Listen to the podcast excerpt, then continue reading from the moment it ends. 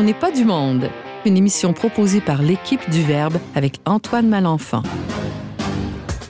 Cette semaine à l'émission, François Miville-Deschaines nous fait regarder le 19e siècle avec les yeux de son ancêtre. Sœur Sarah McDonald nous raconte son cheminement vocationnel chez les Augustines du Québec. Et finalement, Simon Lessard crée une polémique autour des résolutions du Nouvel An, rien de moins. Bref, on n'est pas du monde.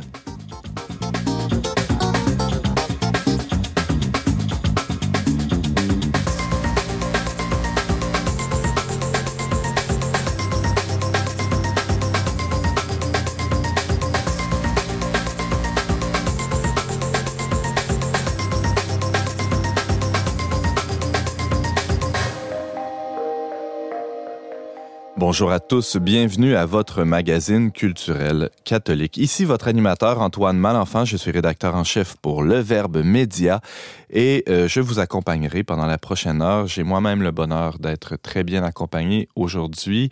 Tiens, commençons par une invitée spéciale. Bonjour, sœur Sarah McDonald. Oui, bonjour. bienvenue à l'émission. C'est la première fois euh, que tu viens à On n'est pas du monde. Oui, c'est vrai, merci. Alors, on est très heureux de t'accueillir, d'autant plus que euh, mon collègue James Langlois, il y a de cela quelques semaines, avait pris soin de te saluer euh, en ondes, publiquement. Euh, toi qui es une fidèle auditrice d'On n'est pas du monde, est-ce que c'est vrai? C'est vrai, j'aime beaucoup la, la format balado-diffusion. Ah, ah! T'es pas la seule, je pense, parce que depuis qu'on l'a mis en balado, l'émission, elle est très, très appréciée. En tout cas, elle l'était déjà, mais je pense qu'il y a bien des gens qui apprécient ce nouveau format-là, qui, qui, est une option de plus, hein, disons-le comme ça. Ça, Sarah, de quoi tu nous parles aujourd'hui? Moi, aujourd'hui, je vais vous parler un petit peu de ma mission de miséricorde qui s'enracine dans ma vocation de consacrer. Oh, wow! Très hâte de t'entendre là-dessus. bienvenue à l'émission. Simon Lessard, bonjour. Salut Antoine, bonne année! bonne année! Ben oui. C'est élément sonore pour la radio. Euh. C'était quoi? C'était une trompette, un saxophone? Un mélange des deux. Un petit gazou un de Un très contemporain.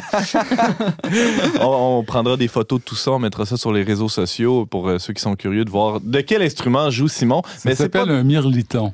Arrête, François Miville Deschênes. cultivé, François. tu nous fais mal paraître, là. On a l'air d'une gang d'incultes rustres à côté de toi, mais on est content de te voir quand même, François. Euh, avant de te passer la parole, je serais curieux de savoir de quoi tu vas nous parler, toi, Simon, aujourd'hui. Ben, comme c'est la nouvelle année, je vais parler de cette tradition de prendre des résolutions. Donc, euh, petite question ou débat entre nous euh, autour de la table aujourd'hui pour ou contre les résolutions de nouvelle année. Et est-ce que c'est une pratique chrétienne ou pas? Aïe, aïe, On va fouiller un peu dans les, les origines de tout ça. Et puis, ben, je peux déjà te dire c'est quoi mes résolutions de cette année, si ça t'intéresse, Antoine. Déjà là, là? Oui, oui, si tu veux. Moi, c'est euh, gagner du poids, arrêter de fumer, puis passer plus de temps avec mes enfants. Ceux qui connaissent Simon vont comprendre que tout ça est bien absurde. Eh, alors, très hâte de t'entendre aussi, Simon, euh, dans cette chronique qui va, qui va brasser, je le sens. François Miville-Deschênes, bonjour. Bonjour, bonjour, bonne année. Bonne année et, bon retour à On n'est pas du monde. On est très heureux de t'accueilir. Ça faisait quelques semaines, voire des mois. Quelques mois que, bon, alors, euh, pour des raisons de santé, euh, je n'ai pas pu participer. J'ai. Euh, pas pu participer. la nature m'a forcé à prendre un break, effectivement. Mais là, ta voix est bonne. On est heureux de t'accueillir. On n'est pas du monde. Et là, cette pause-là t'a donné l'occasion de, fouiller un peu dans, dans, les archives, dans les boîtes à souliers de la famille. Exactement. Et j'ai commencé à transcrire le journal, enfin, deux ans du journal de mon arrière-grand-père 1884-1885. Et là, je me suis dit, tiens, on va aller voir qu'est-ce qu'il dit de la religion en général pour confronter ça avec les idées qu'on a maintenant. Et c'est intéressant. Il y a des surprises. J'ai très hâte d'entendre ça. Merci et bienvenue, euh, re-bienvenue avec nous, François.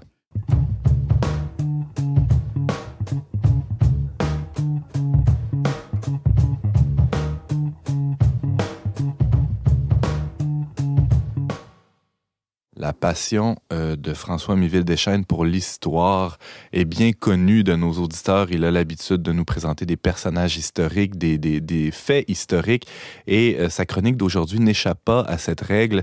Mais euh, c'est un angle particulier aujourd'hui. On regarde l'histoire à travers le vécu très personnel ou les yeux, hein, on pourrait même dire, de d'un de tes ancêtres, François. de qui s'agit-il? Alors, il s'agit d'Albert Fontaine, qui écrit, euh, il avait 26, 27 euh, ans à ce moment-là. Euh, donc, il écrit son journal quotidien. Et je dois dire, et ça, on va y revenir, qu'il y a quelqu'un dans sa vie qui est très important, c'est Alexandrine, qu'il va finir par épouser. Et il parle d'elle beaucoup, beaucoup, beaucoup, beaucoup, beaucoup, même que c'en est un petit peu proustien, un peu ennuyeux.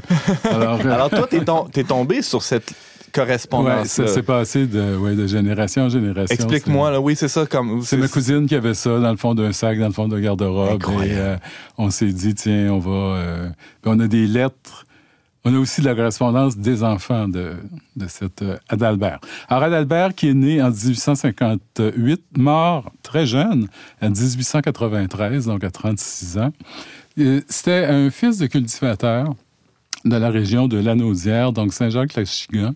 Et euh, en deux mots, là, ça fait partie d'une communauté qui avait fui euh, le grand dérangement en Acadie. Donc, euh, ça s'appelle la Petite Acadie, même encore maintenant. Ah oui? Oui, et c'était des gens qui avaient... Donc, cette famille Fontaine-là avait, avait fui.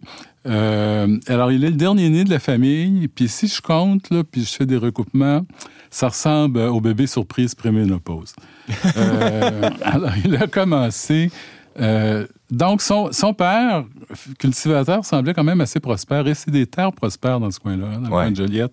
Euh, donc, devait pouvoir et envoyer tous ses, garçons au collège classique, ce qui était le collège de l'Assomption, incluant Adalbert. Mais Adalbert se sauvait, détestait ça. Et il y avait déjà un frère qui avait 13 ans de plus que lui, donc 25 ans, au moment où lui faisait ses éléments latins, euh, huitième année. Et qui a dit bon ben ça fait lui il était le, frère était installé à Québec comme fonctionnaire, travaillait pour le ministère de la colonisation, ah donc pour le curé Labelle.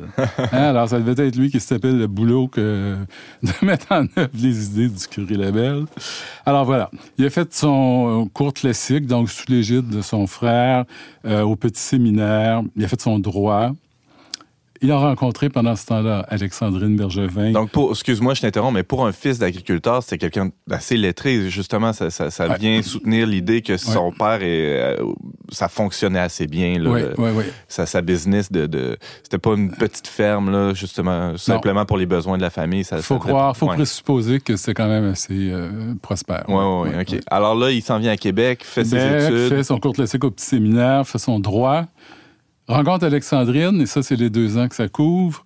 Euh, il est le premier étudiant de l'Université Laval à déposer une thèse de doctorat en droit.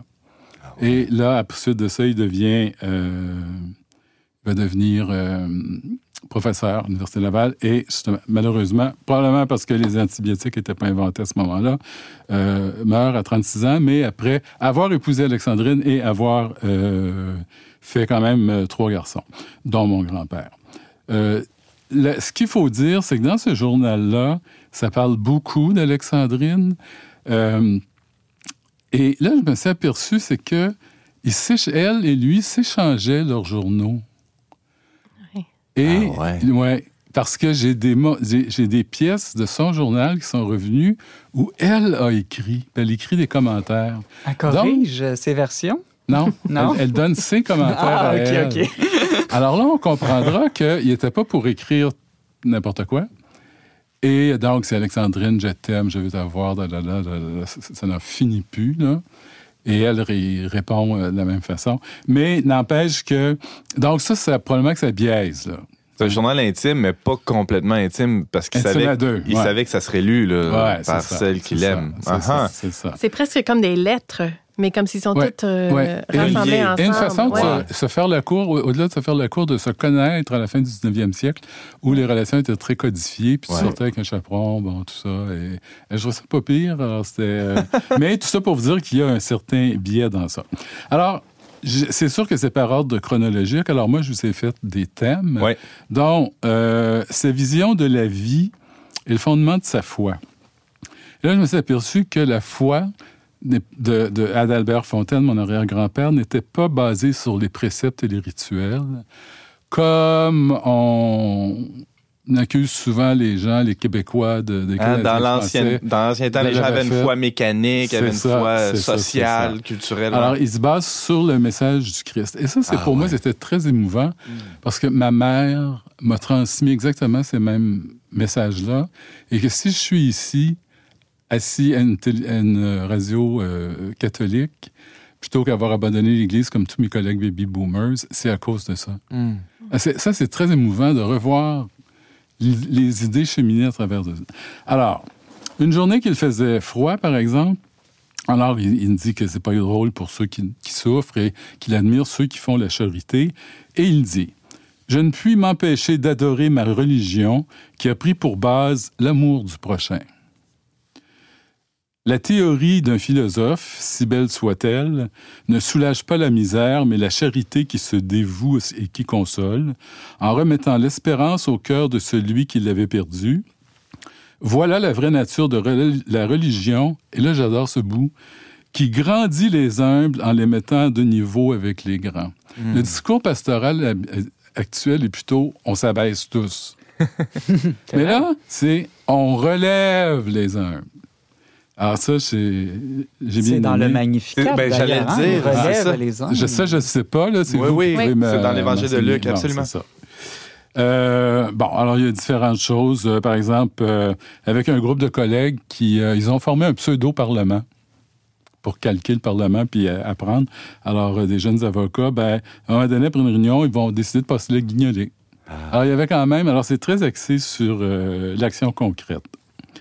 Euh, il va nous dire, le jour de ses 27 ans, la providence n'a pas été contre moi, l'avenir qui s'offre à moi bien des côtés sombres, mais avec l'aide de Dieu, je ne faiblirai point. Alors, Dieu, c'est la force. Hmm. Et ça, ça m'a été transmis. L'appui, le roc solide sur exact. lequel on peut. Je ouais. veux être énergique à l'œuvre, tenace dans l'action. Je veux travailler de toutes mes forces à conquérir sous le soleil la place à laquelle j'ai droit. C'est quasi protestant, ça. Que j'ai droit et non pas que je vais gagner ou mériter. Non, il y a droit, donné. mais, puis il va le dire plus, tôt, plus tard, ça s'achète. Ça s'achète par l'effort, par le dévouement, tout ça, mais il utilise le mot s'acheter. Mhm. Et Vous allez voir, il y a, il y a toute une euh, cohérence dans ça. Alors, Dieu est là, la providence, mais Dieu vient l'aider à- à- à réussir sa vie, finalement.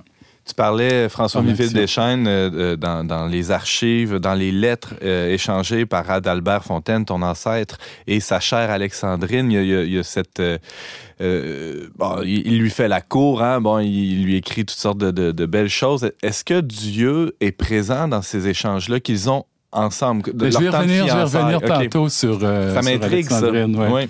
Mais je n'ai pas encore retranscrit ce qu'elle a écrit. OK. Mais euh, lui, oui, ça vient. Alors, par contre, alors là, il y avait l'action. Deuxièmement, il y a aussi, euh, je cite, Ma plus grande ambition est de faire le bonheur de ceux que j'aime. Alors, ça, c'est une autre chose. Et, euh, et là, il dit, ben, pourquoi tout le monde n'en profite pas de, cette, euh, de la famille, etc. Quelque chose qui s'adresse encore à nous maintenant. Mystère de la compulsion de l'homme, mais ça, je pense qu'il s'agit du mal. Toujours tourmenté, toujours agité quand il n'a même pas un frein à son instinct qui toujours le pousse vers l'inconnu. Et finalement, reconnaît la beauté de Dieu, et ça, c'est ma mère. C'est vraiment ma mère. Euh, la nature était belle, tout souriait, et je comprenais l'exclamation du prophète Le Seigneur est grand pour les sommets. La grande poésie du site empoignait l'âme et l'exaltait. Ces moments-là ne sont pas perdus. Il n'est pas en train de contempler les chutes du Zambèze, il est sur la terrasse du frein. Hmm. Mais il est avec Alexandra.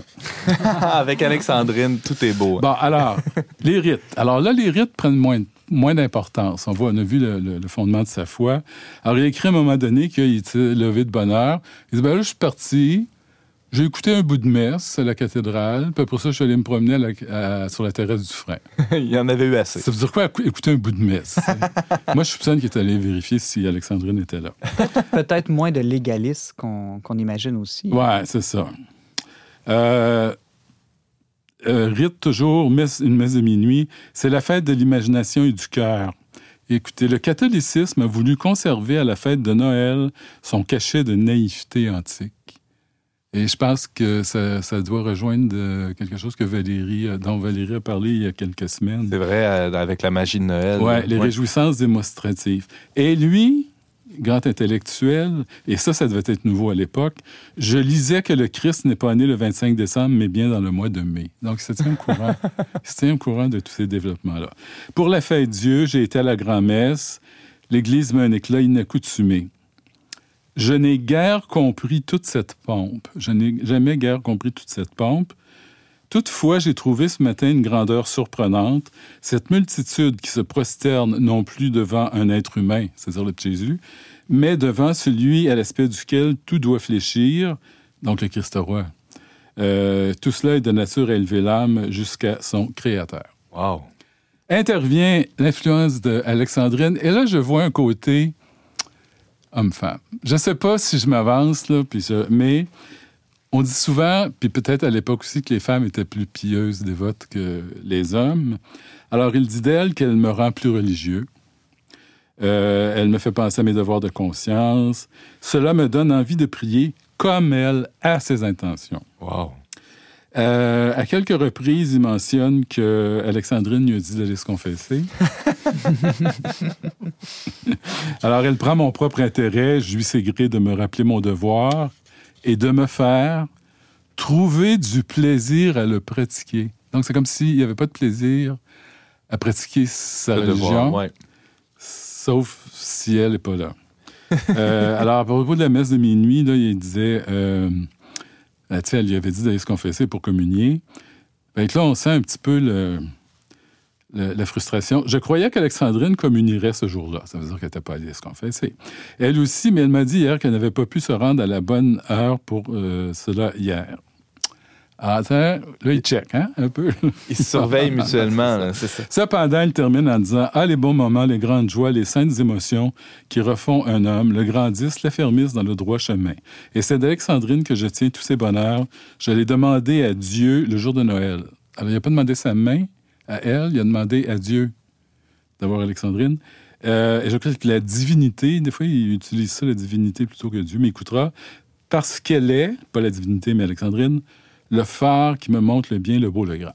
C'est donc qu'il est dans une dépendance, non pas affective, mais religieuse. Je crois que célibataire, il aurait probablement pratiqué ou vécu sa foi euh, autrement. Mhm. Simon, une euh, petite question pour Oui. François. Je ne sais pas si je suis trop romantique ou littéraire, mais ça me fait penser à Dante avec Béatrice, toute cette histoire d'amour dans laquelle il qui mène à Dieu, puis qui en même temps est une image de la Vierge Marie. En tout cas, je pense qu'il y a vraiment quelque chose comme comment l'amour, puisque Dieu est amour, l'amour nous conduit Est-ce que j'ai le temps hein? de lire un assez long paragraphe qui répond à ça? J'ai pas le temps.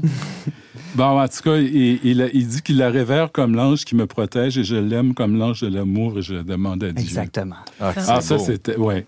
Et ça continue, là, la profondeur, la pureté, la solidité.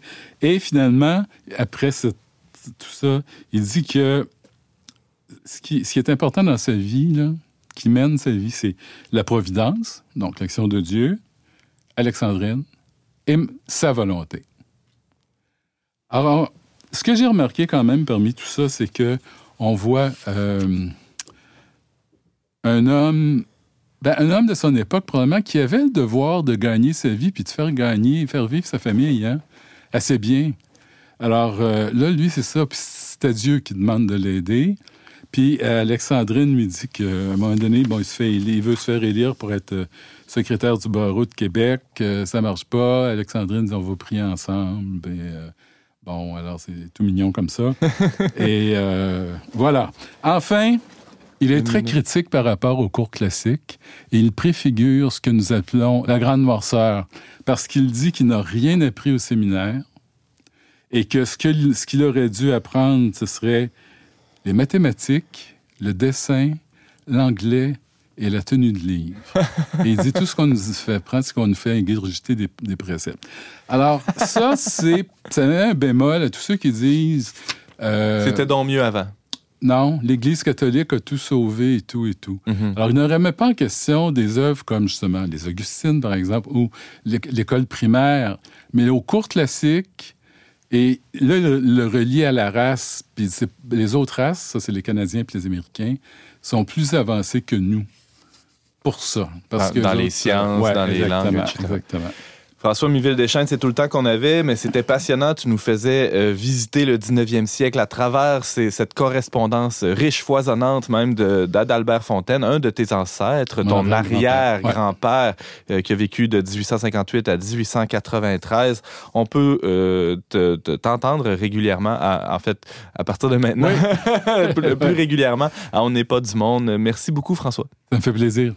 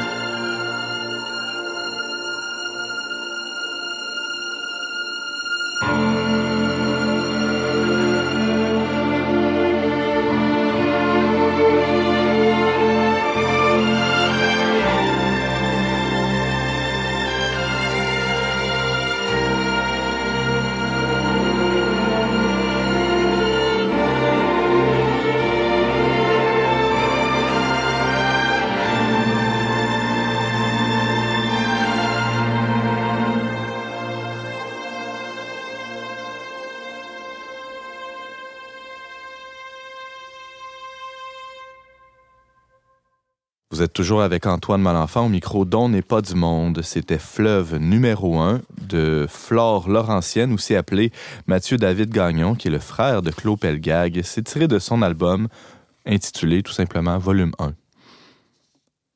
On a parfois une idée euh, toute faite de, des communautés religieuses. Hein. On voit souvent des, monastères fermés, des couvents fermés. On voit euh, tous les bouleversements que vivent ces communautés-là. Et, euh, et c'est parfois difficile de, de, de s'accrocher, de voir qu'est-ce qui peut y émerger de, de, euh, d'espérance hein, dans, dans cette décroissance-là qui est parfois même euh, subie ou vécue de toutes sortes de manières. Mais là, on a aujourd'hui à l'émission la grande joie d'avoir une jeune sœur avec nous qui vient briser tous les, toutes les idées préconçues peut-être qu'on a de ce qu'est être religieuse en 2019, en 2020, dis-je. on est rendu là déjà. Ça, Sarah McDonald, bienvenue à l'émission. Merci beaucoup. Alors, euh, d'emblée, là, euh, tu vas me dire le nom complet de, ta congrégation, euh, parce que c'est d'habitude, on vous appelle les Augustines, mais c'est plus que ça. Bon, mais techniquement, on est les chanoinesses régulières, hospitalières, de la miséricorde de Jésus, de l'ordre de Saint-Augustin au Canada. J'aime ça. Ah que c'est beau. Dites Augustine, la miséricorde de Jésus. Ah Voilà. Dites Augustine. oui, dites Augustine. dites hospitalière, ça dépend des époques, euh, voilà, mais oui, Augustine. Hmm. Et là, toi, euh, tu es Augustine hospitalière ou Augustine la miséricorde depuis euh, pas si longtemps. Tu es toute jeune encore. depuis quand? Moi, je suis entrée en 2008. J'ai fait de vœux perpétuels, donc mes derniers vœux 2015. T'es rentré l'année du congrès eucharistique. Oui. C'est-tu pas beau, ça? J'étais postulante et je travaillais euh, comme une. euh, je travaillais fort pour euh, la préparation du congrès eucharistique. Ah, ah. C'est le congrès qui m'a amené euh, au Québec. Ah ouais? Parce que t'es pas originaire du Québec. Non, native de Sudbury, Ontario. OK. Ouais. Et là, tu es, venu pour t'impliquer dans ce, ce grand événement d'église euh, qui a eu lieu à Québec.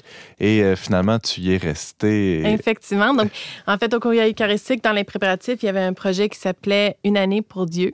C'est un, euh, un projet qui nous permettait de un espace de discernement de la vie consacrée ou différentes vocations et aussi de servir au sein, euh, au sein de l'équipe du congrès eucharistique. Et qu'est-ce qui t'a attiré spécialement vers les, les, les sœurs Augustines? Parce qu'il y en a Mm. plein d'autres euh, communautés. Effectivement, moi, au début, quand j'ai vraiment senti cet appel à la vie consacrée, le plus grand défi, c'était de trouver la bonne communauté. Ah. Je me sentais comme une femme qui voulait se marier, mais ne trouvait pas le bon gars.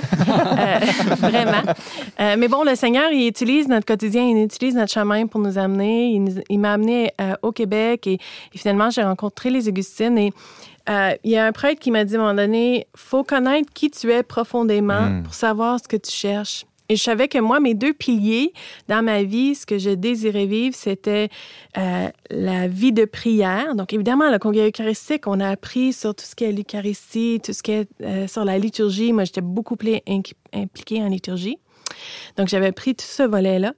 Et en même temps, euh, avant de venir au Québec, je suis allée en Inde et j'ai servi avec les sœurs de Mère Teresa euh, Ah ouais. à Calcutta. Euh, et donc, ce, désir de servir les pauvres. Donc, je savais que ça, c'était mes deux piliers. euh, la vie de prière et euh, de servir les pauvres. Et c'est là que j'ai rencontré euh, les Augustines, euh, donc ici à Québec. Et les Augustines, ben, on a, autant on est chanoinesses, comme je disais tantôt, donc cet engagement à prier pour et avec l'Église. Euh, Vous connaissez peut-être les chanoines de la cathédrale hein, qui entourent euh, l'évêque et qui prient à ses grandes intentions. Mais comme chanoinesses, on poursuit cette mission de prier pour les grandes intentions de l'Église. C'est comme un- une espèce de mini- ministère d'intercession ou de, Oui. de- comme une forme de sacerdoce, euh, finalement. là. Oui, exactement. Le sacerdoce baptismal, hein, Ouais. de vraiment euh, cette rôle de, de porter les grands besoins de notre monde aujourd'hui. Et aussi ce volet miséricorde. Donc, on fait quatrième vœu de servir les pauvres et les malades. Donc, c'est vraiment euh, euh, tenter vers. hein. on dit souvent dans nos constitutions, euh, nous tendons vers euh, Hmm. euh, l'action et la contemplation. Vraiment, ces deux volets qui se tiennent ensemble. Et euh, oui, Simon, tu as une question? Non, mais je trouve ça beau, euh, l'image que les chanoines servent l'Église en entourant l'évêque. Mhm. Et vous, vous servez l'Église en entourant les malades. Oui.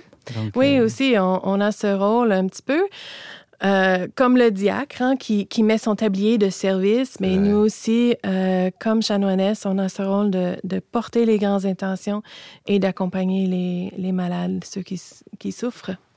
De- Dans l'histoire des, des Augustines à Québec, Mhm. évidemment, on connaît bien l'hôpital général euh, qui, qui a accueilli. euh, il y a l'Hôtel Dieu aussi. hein, Oui. je me trompe pas en disant ça. hein, tu, tu me corriges. Oui, c'est- ça.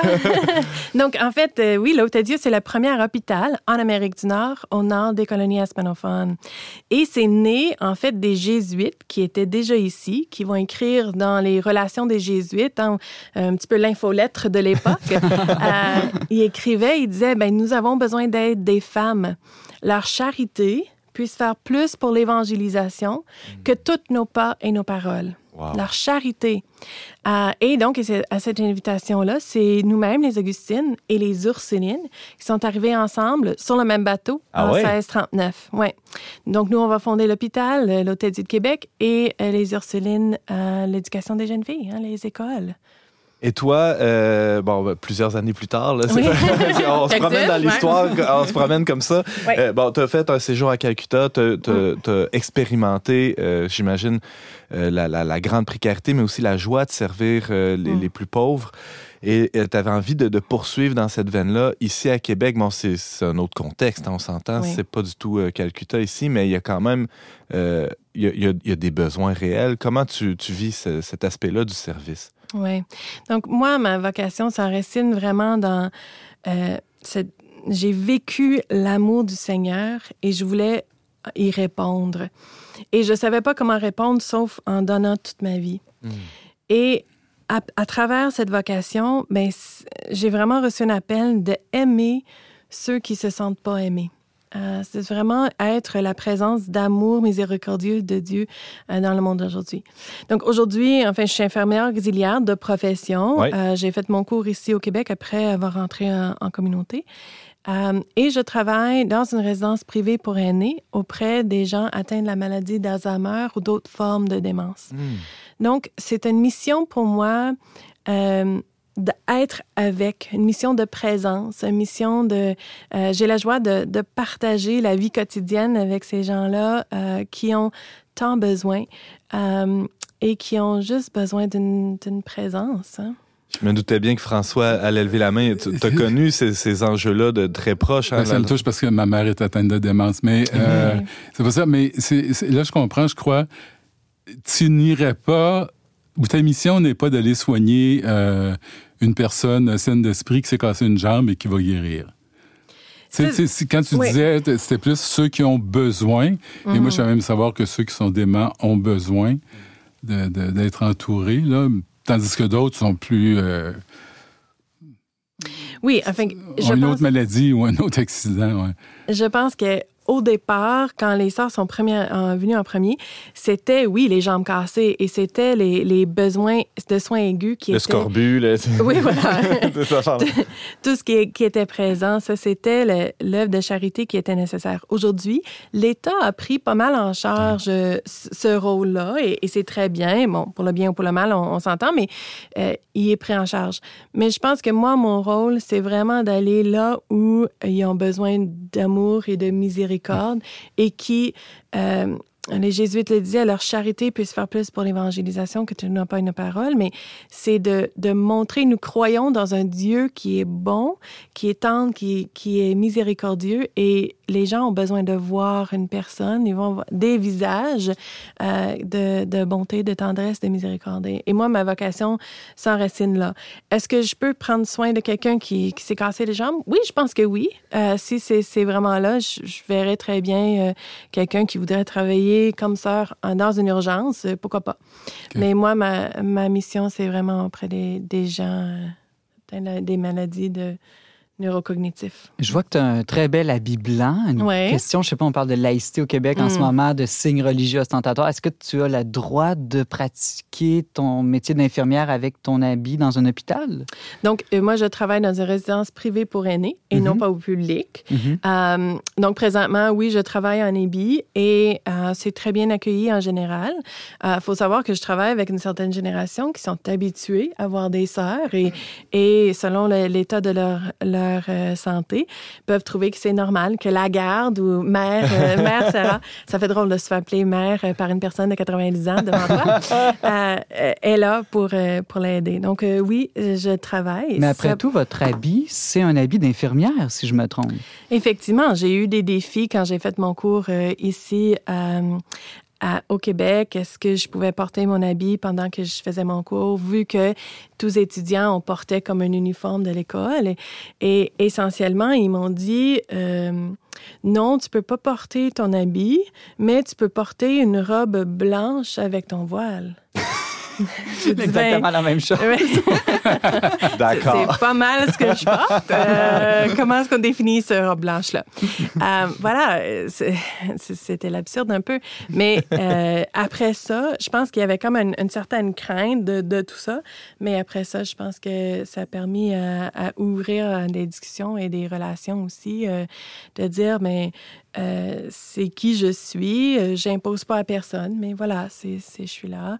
On, a, on s'est entendu euh, les fameux accommodements raisonnables, je les ai vécus, Euh, les manches courtes pour le- les préventions des, des infections et tout ça, mais bon, voilà. Euh, Sœur Sarah, il y a quelque chose qui me fascine. Il nous reste seulement quelques minutes, Mm. mais cette, cet accent-là sur la miséricorde et le quatrième vœu qui est, qui est, euh, qui est une œuvre de miséricorde aussi, hein, soigner les, les, les Oui. plus pauvres, les oubliés. Et, et je pense que dans notre monde, il y a quelque chose de la gratuité de Dieu qui se manifeste à travers vous, les, les, les sœurs Augustine. En tout cas, à travers ce que tu me racontes, d'aller vers ceux qui, qui, qui ont rien à- ou qui semblent avoir rien à nous redonner en retour. Quelqu'un qui est dément ou qui, quelqu'un qui fait de l'Alzheimer, il y a un scandale là-dedans. Mm. On a devant nous quelqu'un qui est dans un état de vulnérabilité très, très grand et, et d'aller vers ces gens-là. Moi, ça, en tout cas, je j'ai pas vraiment de questions à te poser par rapport à ça, mais ça me, je, je tiens à dire, ça euh, c'est ce qui me rejoint le plus dans ce que tu dis. De, ça, ça me touche beaucoup. Je pense qu'il y a là un- une terre, euh, un, un lieu de mission fantastique? Je pense qu'on touche vraiment à la, à la dignité de l'être humain. Ouais. Hein, on, on parle de toutes sortes de choses présentement, mais euh, de vraiment voir que l'être humain, elle demeure présent jusqu'au dernier souffle. Mm. Et ils ont le droit d'être soignés, aimés euh, dans, dans ce qu'il est, dans, dans l'intégrité de, de qui il est. Et je pense que pour moi, ça, on voit avec les malades, euh, souvent, il faut laisser les tomber les masques. hein. Ouais. On n'a pas le choix. La maladie nous les arrache. Et comme soignants, ben, ça nous force, nous aussi, de rentrer dans ça, d'enlever nos masques à nous pour rentrer dans une communion intime et une communion authentique avec la personne qu'on voit devant nous. Euh, donc, euh, pour moi, ça a été aussi un, un travail. euh, Il y a un dépouillement comme soignante, ouais. oui, effectivement. Wow. Euh, Sarah, sœur Sarah McDonald, sœur Augustine de la Miséricorde, ici. Chanoinesse. Chanoinesse, pardon. ça. Ici à Québec, euh, quel, quel beau ministère, quel beau service euh, que celui d'être auprès euh, des personnes qui vivent la démence. Et euh, on est convaincu que par ta, par ta vie consacrée, euh, tu réponds à cet appel des Jésuites, il y a de cela trois siècles, hein, qui voulaient que des personnes, que des femmes se dédient à cette forme d'évangélisation euh, toute, euh, toute simple mais si grande à la fois, de, de soigner ceux qui en ont le plus besoin. Merci beaucoup, sœur Sarah McDonald, d'être venue nous témoigner ça. Merci beaucoup.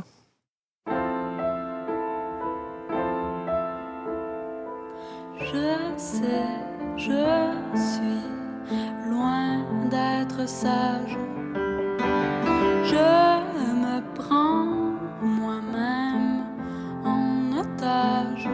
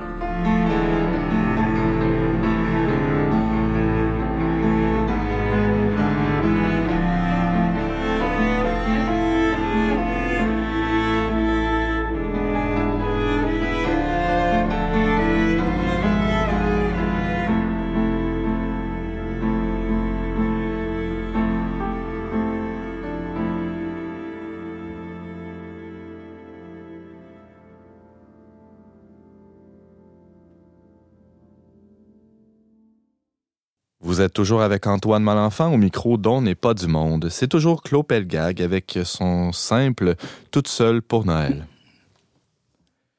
Au début du mois de janvier, le mot résolution est à peu près sur toutes les lèvres. Au bureau, on nous demande Puis, as-tu pris des résolutions cette année?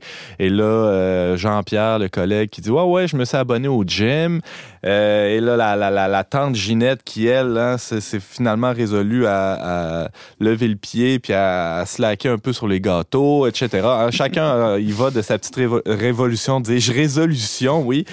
Simon Lessard, salut. Allô, Antoine? Pourquoi tu veux nous parler de ça aujourd'hui, Ouais, les, parce les que résolutions? c'est- la nouvelle année, puis c'est notre jour de la marmotte, de de reprendre des résolutions qu'on sait qu'on respectera probablement pas, et finalement d'avoir un débat en famille sur est-ce qu'on devrait ou pas prendre des résolutions. Donc, Ayons ce débat. ayons ce débat pour vrai, avec peut-être un aspect de plus qu'on a rarement, dimension historique et chrétienne, peut-être à la réflexion. Et je sens que tu nous as concocté quelque chose en ce sens-là, Simon. C'est ton genre, Ben, en tout cas. D'abord, est-ce que autour de la table, vous avez pris des résolutions euh, pour ta nouvelle année? François? Non, j'apprends.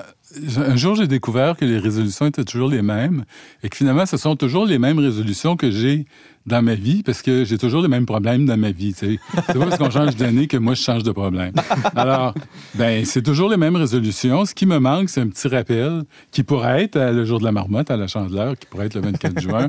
C'est les petits rappels qui nous manquent. Hmm. Et peut-être que la chronique d'aujourd'hui est une occasion de ce, ce rappel-là. Sœur Sarah, une résolution? Ouais, j'avoue que moi non plus, j'en ai pas pris cette année. Euh, je pense que je suis plus euh, euh, pendant le carême, pendant l'avant. Je pense que je le vis plus à ce moment, ces Mhm. moments-là que D'autres temps, après une retraite, peut-être. Oui, oui, après une Ah, retraite. ah. ouais. Mais je suis allée sur le site officiel du gouvernement américain qui propose une liste Des- les, les sources, toi? rire? des cinq bonnes résolutions les plus populaires aux États-Unis. Donc, Bonne, allez-y pour le fun. Qu'est-ce que vous pensez?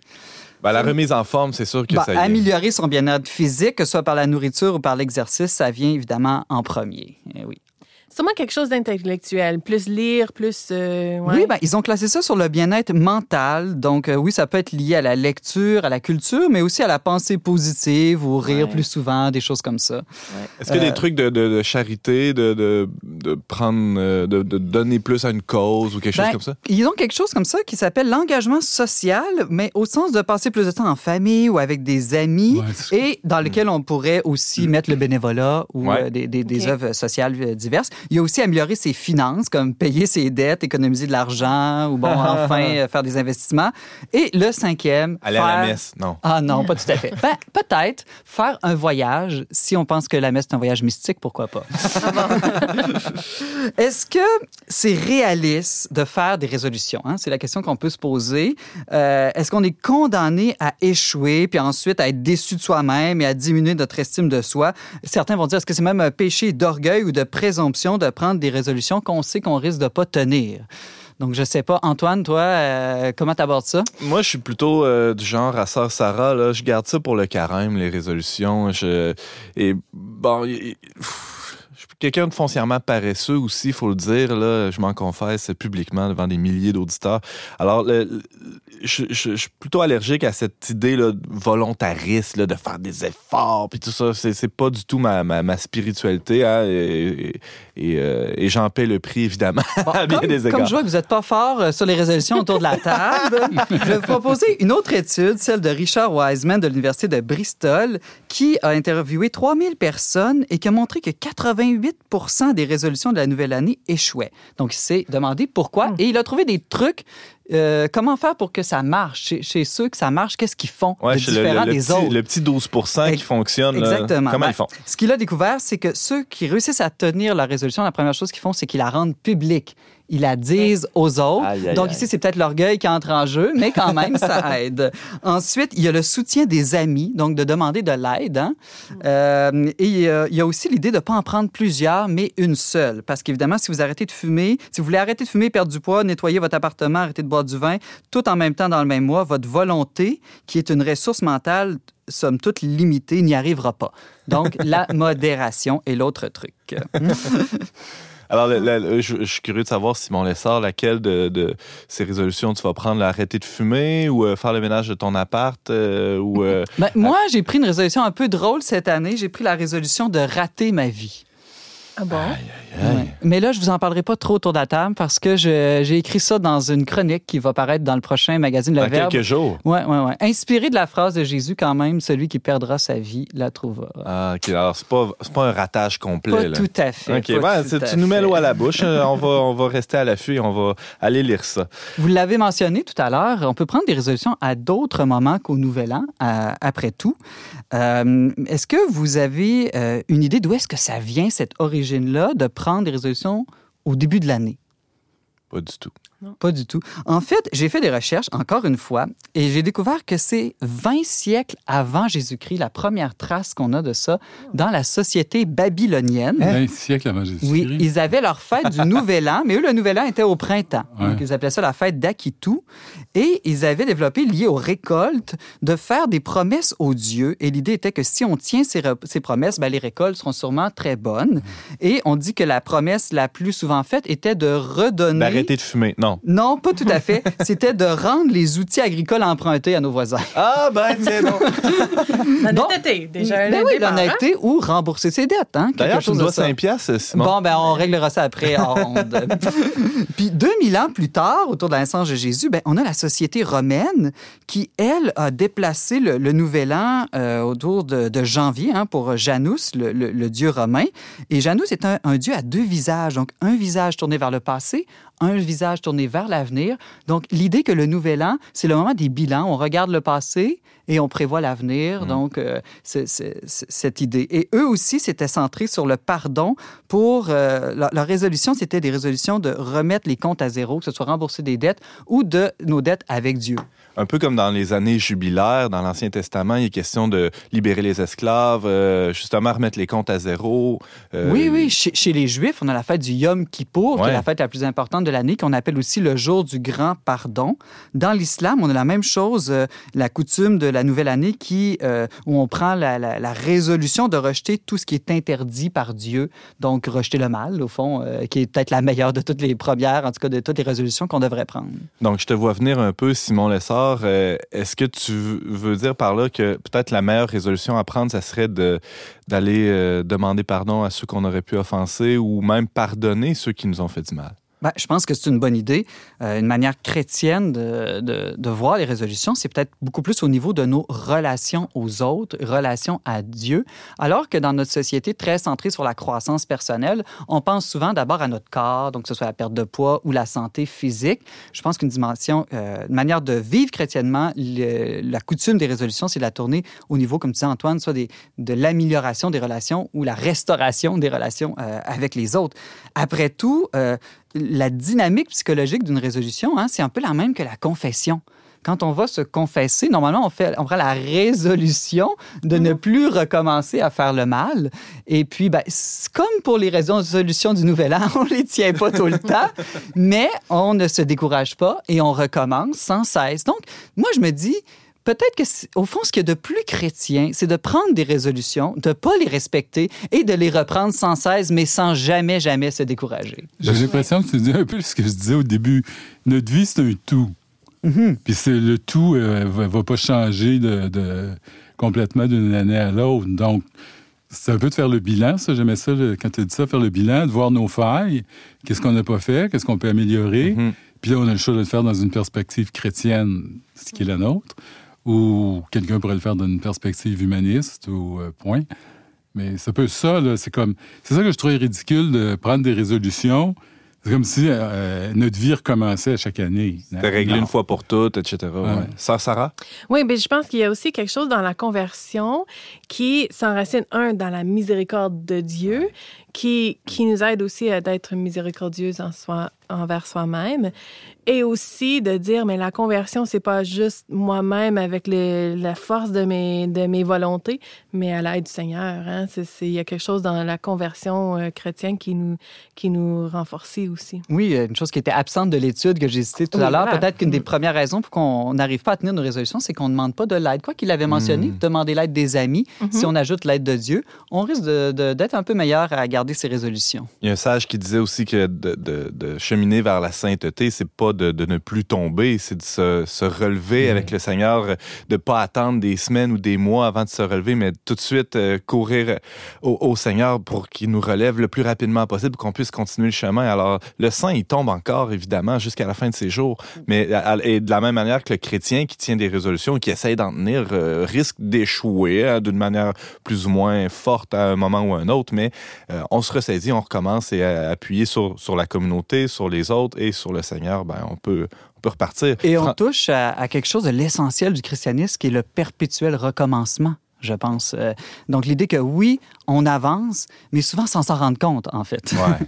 François, Mais ça fait donc comme une, deux listes, là, parce que qu'est-ce que tu veux dire par là? ben, si je prends la résolution de perdre du poids, c'est pour ma santé, mais j'ai même le droit de m'occuper de ma santé, en fait. Euh, Absolument. C'est, c'est- un bien, c'est un bienfait. Parce que, bon, je suis diabétique ou ça nuit à ma santé. Alors, c'est pas nécessairement chrétien. Donc, il y a, y y y ça, mais il y a aussi les résolutions de, de faire croître ma foi. Qui sont, euh, puis moi, je, je vais vous dire, euh, bon, j'ai un confesseur, là, ça a l'air très prétentieux de dire ça, mais j'ai toujours voir le même prêtre. Et euh, à un moment donné, il me dit, alors, c'était pas le 1er janvier, là, bon, telle affaire, là, c'est un péché, ça. C'est pas un péché, là. C'est quoi cette affaire-là? Euh, C'était quelque chose, c'est pas, pas une action, c'est plus dans ma relation avec Dieu. Puis là, je dis, voyons. Puis là, oui, oui, il m'explique. Bon. Ben là, j'ai pris la résolution. Je me souviens plus euh, c'était à quelle date de l'année. Mais là, j'ai- il m'a fait découvrir quelque chose. Et là, j'ai pris la résolution de essayer de changer ce- cette faille-là, de- d'améliorer cette faille-là que j'avais. Donc, des fois, ça prend les autres pour mettre la lumière sur, sur nos Ouais, propres... puis l'autre, il n'arrive pas le euh, 1er janvier nécessairement. là. non, c'est vrai, en effet. En effet. J'ai j'ai découvert aussi dans mes recherches une, une anecdote vraiment intéressante. Saviez-vous que dans la première République en France, donc après la Révolution, on a interdit la coutume des résolutions du Nouvel An? Arrête. Ben oui, tout à fait. Ouais. Donc, entre 1791 et 1797, il y a un député et le rédacteur aussi du journal Universel, ça s'appelait comme ça, qui aurait été, on dit, dit-on, à l'origine de cet interdit. Mais l'histoire ne nous dit pas pourquoi. Mais moi, j'ai ma petite théorie là-dessus. Je pense, en bon psychanalyste, que c'était certainement des gens qui n'étaient pas capables de tenir la résolution. non, mais ça devait être lié au clergé, là, à la pratique euh, religieuse. Je pense que ça montre a quelque Parce que chose de profondément où, euh, chrétien dans cette coutume-là. De Mhm. fait, si les révolutionnaires ont voulu l'interdire. Tout ce qui était relié de près ou de loin à l'Ancien Régime, fallait euh, passer ça à la trappe. l'Église s'est fait enlever ses églises, ses Absolument. bâtiments, c'est bon. Alors Simon, euh, peut-être euh, il nous reste une minute et demie là, pour euh, récapituler tout ça. Pour ou contre les résolutions, Simon Lessard? Ben, je suis pour et je pense que vous êtes pour aussi autour de la table, mais l'idée, c'est évidemment l'esprit, l'i- l'idée de- que ce soit des résolutions aussi communautaires et des résolutions miséricordieuses envers soi-même. Euh, et, que ce soit pas, que ça vienne pas de l'extérieur comme une pression sociale ou une obligation, mais que ça vienne vraiment euh, de l'intérieur, quelque chose qu'on sent et qu'on peut prendre aussi à d'autres moments de l'année, évidemment. Donc, euh, euh, si vous ne prenez pas de résolution euh, dans les prochains jours, prochaines semaines, c'est pas grave. Il y aura toujours, le- évidemment, le carême dans les prochaines semaines. Il y aura le, le- le jour de la marmotte. Il y aura telle rencontre avec votre confesseur pour euh, François. Mais sinon, c'est vrai que ça te ferait pas de tort de prendre un petit peu de masse musculaire. ben, euh, on s'en reparle, on s'en reparle. à suivre, donc, euh, chers auditeurs. Euh, merci beaucoup. Merci, Simon, euh, pour cette chronique sur les résolutions. On peut t'entendre régulièrement On n'est pas du monde et on va pouvoir lire ton texte Je veux rater ma vie euh, dans les, les- prochains jours. Ça va être dans le prochain magazine euh, du Verbe. Donc, restez à l'affût, chers auditeurs. Merci, Simon. Merci, Antoine.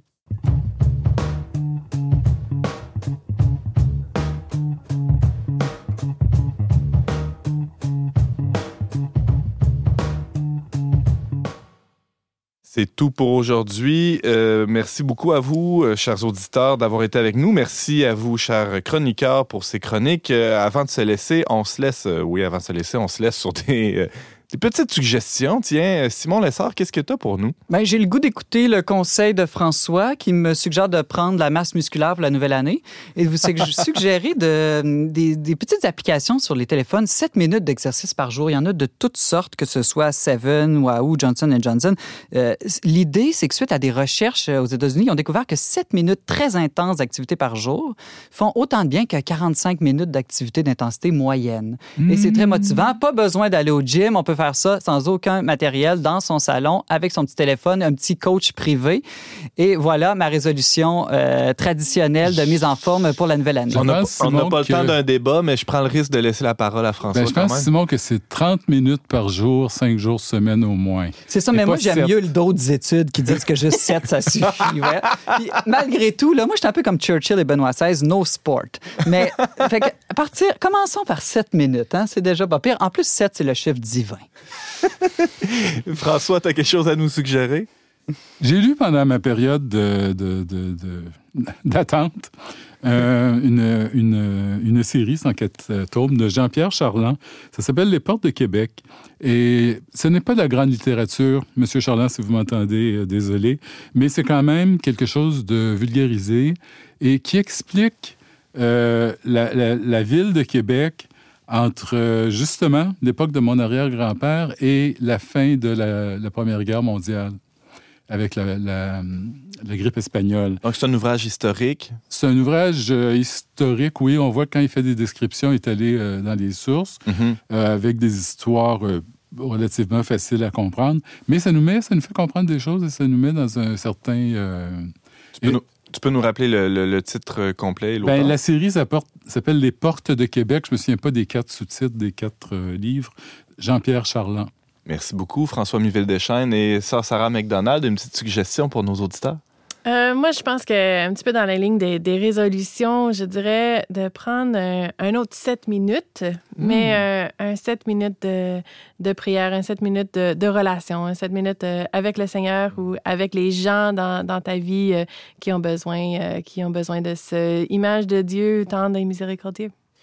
Merci beaucoup, c'est très beau. Merci à vous trois et euh, merci, chers auditeurs, d'avoir été avec nous cette semaine. Euh, D'ailleurs, cette semaine, François Miville-Deschaines nous faisait voir le 19e siècle à travers les yeux de son ancêtre, euh, Adalbert Fontaine. Sœur Sarah McDonald nous partageait son cheminement de foi et son cheminement vocationnel aussi chez les Sœurs Augustines. Et Simon Lessard amorçait une discussion sur les résolutions de la nouvelle année. Merci, chers auditeurs. Vous pouvez réécouter, hein, on vous le rappelle, toutes nos émissions sur les bonnes plateformes de balado-diffusion. On se retrouve la semaine prochaine, même heure, même antenne, pour un autre magazine dont n'est pas du monde. Une bonne année à tous. Aux choix musicaux, James Langlois à la réalisation technique, Yannick Caron à l'animation, Antoine Malenfant. Cette émission a été enregistrée dans les studios de Radio Galilée et on remercie le Fonds Roland Leclerc pour son soutien financier.